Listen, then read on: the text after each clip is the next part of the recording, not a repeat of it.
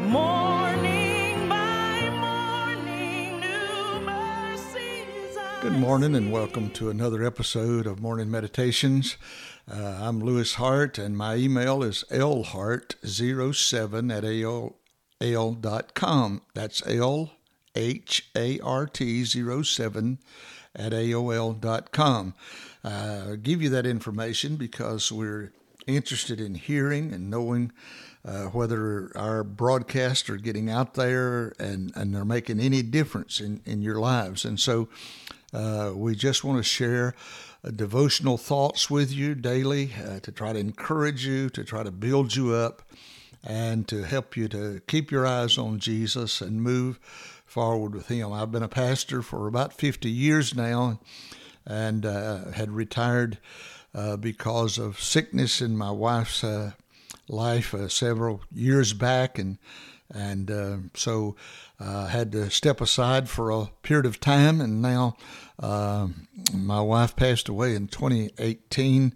Uh, I met someone I had known years before in 20 and later we were married and and uh, moved down to the lower state of South Carolina and uh, we've been uh, serving a few different churches here and now uh, just recently a church has asked us to consider being their pastor full time and it's exciting to me to do that. I'm just sharing this with you because I want you to know where my heart is. Uh, my heart is to uh, help people to know Jesus and to walk with Him, and and this is my desire, and that's why I'm trying to share these uh, meditations in the mornings, just to share a little bit of Scripture, a little bit of insight that God's given me, and uh, I pray that it's making an impact in some way. And uh, I'm going to begin today, probably jumping around a little bit. I'm going through the Old Testament now in my quiet times every morning and uh, I've uh, just uh, well right now I'm over in the book of Ezra, but uh, but I was just thinking back about some of the things that God had uh, brought fresh to my mind over in the book of Kings and Samuel and all of that. But uh, so I'll probably jump around a little bit with you, going back over some of these that stand out to me as something that I think might be of value to you. So uh, today I'm going to be looking at First uh, Kings chapter 12.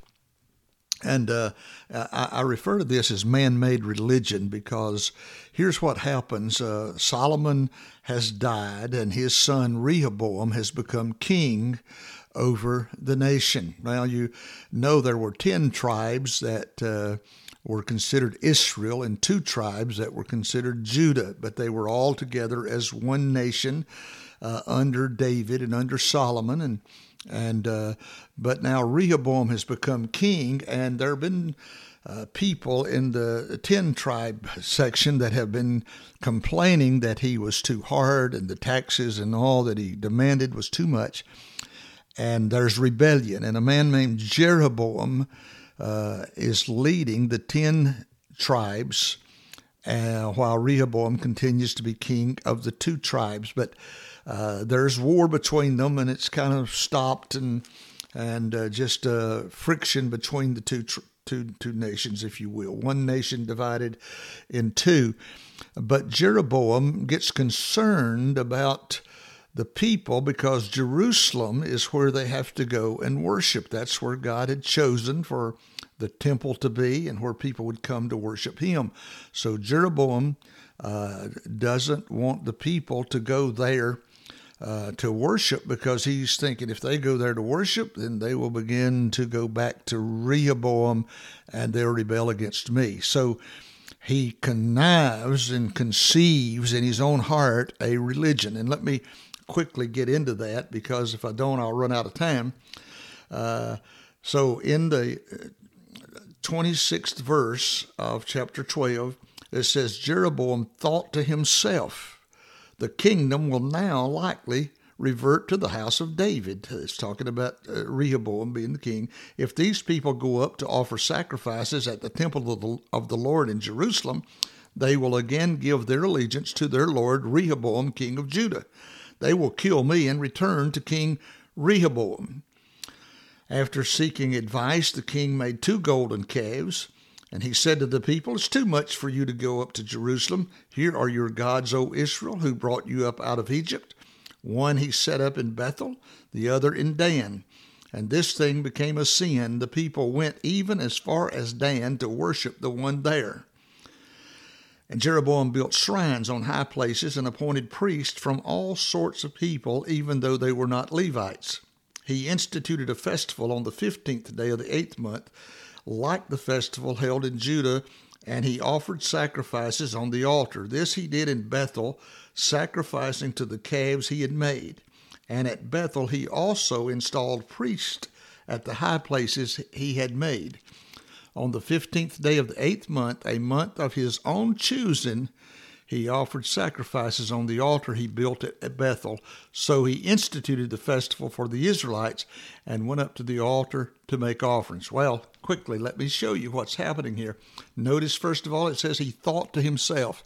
In other words, in his own mind, he's beginning to think, okay, if I uh, allow these people to go to Jerusalem, uh, they may get uh, to thinking about, you know, this is where God said we're to worship. So we, have got to figure out something here. I got to do something. And so he, he starts a religion, if you will, of his own making. The first thing he did is he said, it, It's too much for you uh, to go to Jerusalem. And so he made two golden calves and said, Look, look, he says, he says, it's too much for you to go up to Jerusalem. Here are your gods, O Israel, who brought you up out of Egypt. Now, those golden calves didn't bring anybody up out of any place. And we know that, we understand that, but here's what is happening. He's looking at convenience. And I want to tell you that's one of the greatest hindrances today is we try to find a convenient way to keep people coming to church, doing things. We we do things and we, we love convenience. We love it if we don't have to get dressed. We love it if we can just go any old way, just making it easy for us and all. And you see, it's it wasn't convenient, my friend, for Jesus to go to Calvary and die on a cross for our sins, but he did it because it was the right thing and the only thing that could save us. And so, uh, don't look for convenience. And so he made these two golden calves. He set them up like that. But notice he also appointed priests from all sorts of people. In other words, there was only the tribe of Levi that was to be the priestly tribe. And uh, these people were the ones that were to serve as priests in the temple, and those that followed and, and came from the tribe of Levi and from the household of Aaron. These were the priests and and the Levites and the priests were the ones who were to, to serve. But he appointed people from all sorts. He wanted people that would uh, go along with him and would support him. And and again, we sometimes are seeing that today, where people are being chosen not because they're qualified, but because they will compromise. And so he is compromising, and he's made these false gods. He's made it convenient for them and then he even set up a feast day of his own choosing. He didn't, it wasn't, God had set up a time for them to celebrate their feast, but he chooses a day in his own mind, in his own heart. And that's the thing about false religion.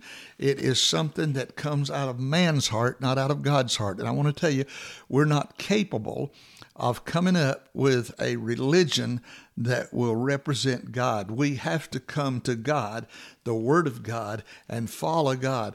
And I'm telling you that today, a lot of places, a lot of what we say churches today, are devising plans in their own mind, in their own ideas, and we're having man made religion. It will not work.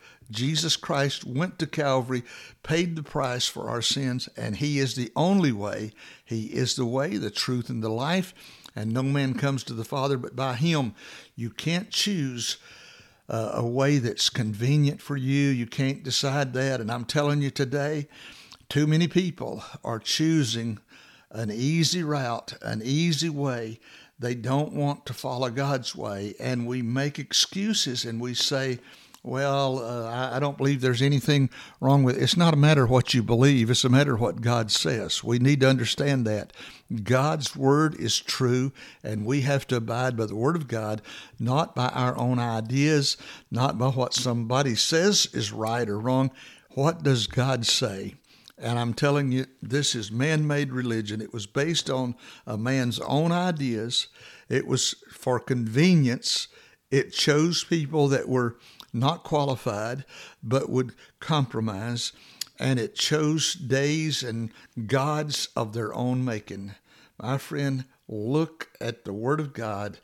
Are you worshiping God? Are you following Him? Are you doing it His way? Or is it a man made religion that you follow? Let's choose God's way, and that's the Bible way. May God help us to dig into the Word of God and study and live according to His truth. God bless you. Great is thy. Great